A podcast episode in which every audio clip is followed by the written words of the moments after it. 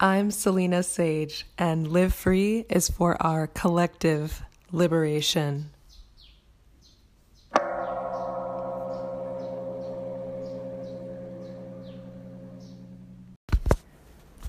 Namaste and welcome. I'm recording this episode from my hammock, so hopefully there's not too much background noise. But I was reading Sri Maharaj, and I came upon this pointing that I thought was so insightful. And this pointing was imagine yourself without past or future. What are you? What is your personality? If you just imagine that you have no past and no future, that means that there are no memories, no attachments, no imaginations for what might come. There's just only now, here and now. And in that space of here and now, there are no attachments. There's no worry, there's no anxiety, there's no fear, there's simply presence. What an extraordinary opportunity for immediate freedom. Freedom from the bondage that is created by our association with time, our attachments, our memories, in the space of now, in the space without past or future, I'm reminded of a story that I shared on this podcast some time ago.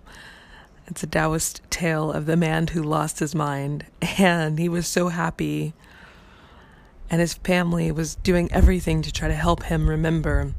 And when they finally found a healer that could help him remember everything, the father was so upset and asked why they did that. He was so happy and so peaceful.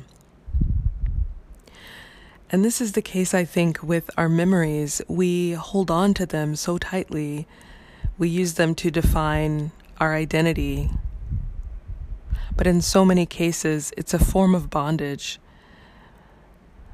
It's a form of suffering because we are so identified with what has happened to us and what we fear will happen to us in the future.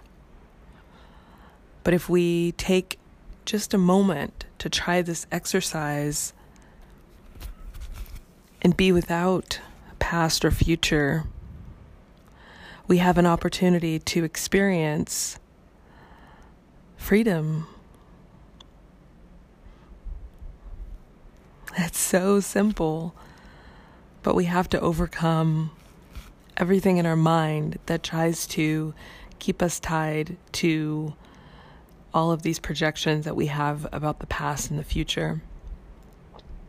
But this gives us a window into what it means to just be consciousness, just be alive, just to exist and to furthermore be aware of that existence, which is what we call awareness.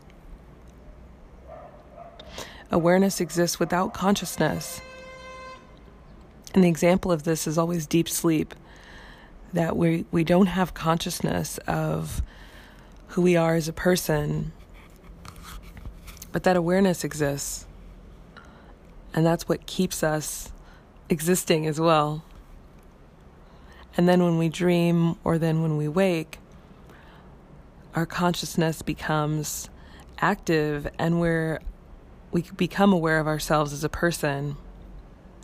And that's what we sort of put on, you know, these memories and these projections of who we are in terms of our existence and our relationships and our thoughts about who we're trying to be in the future. But the opportunity is to put all of that down, even for a moment, to recognize that we still exist without all of those things. And while our story and our experience and our memories and future plans seem to make up who we are, we recognize that we are still in existence without all of that.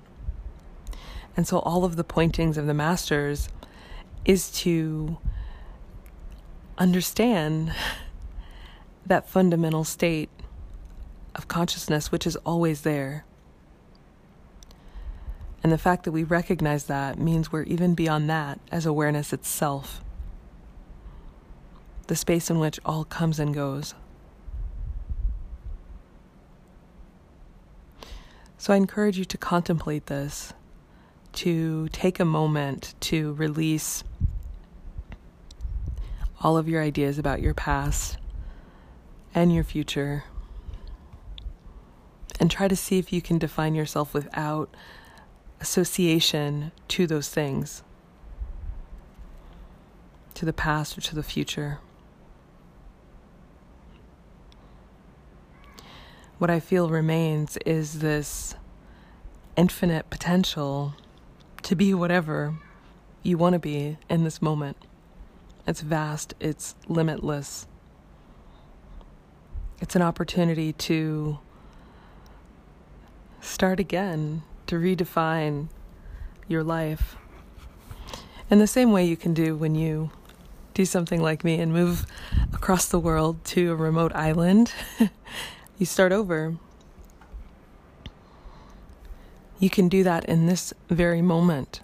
You don't have to be tied down by your feelings about your past or what you think your future will be. You have infinite potential because you are infinite infinity itself. You are infinite. And if we just switch our mode of observation to a space without attachment to the past or the future, there's an opportunity to experience that in the here and now. And that is my encouragement from my readings this morning. and I wish you a wonderful day and thank you for being here. Namaste.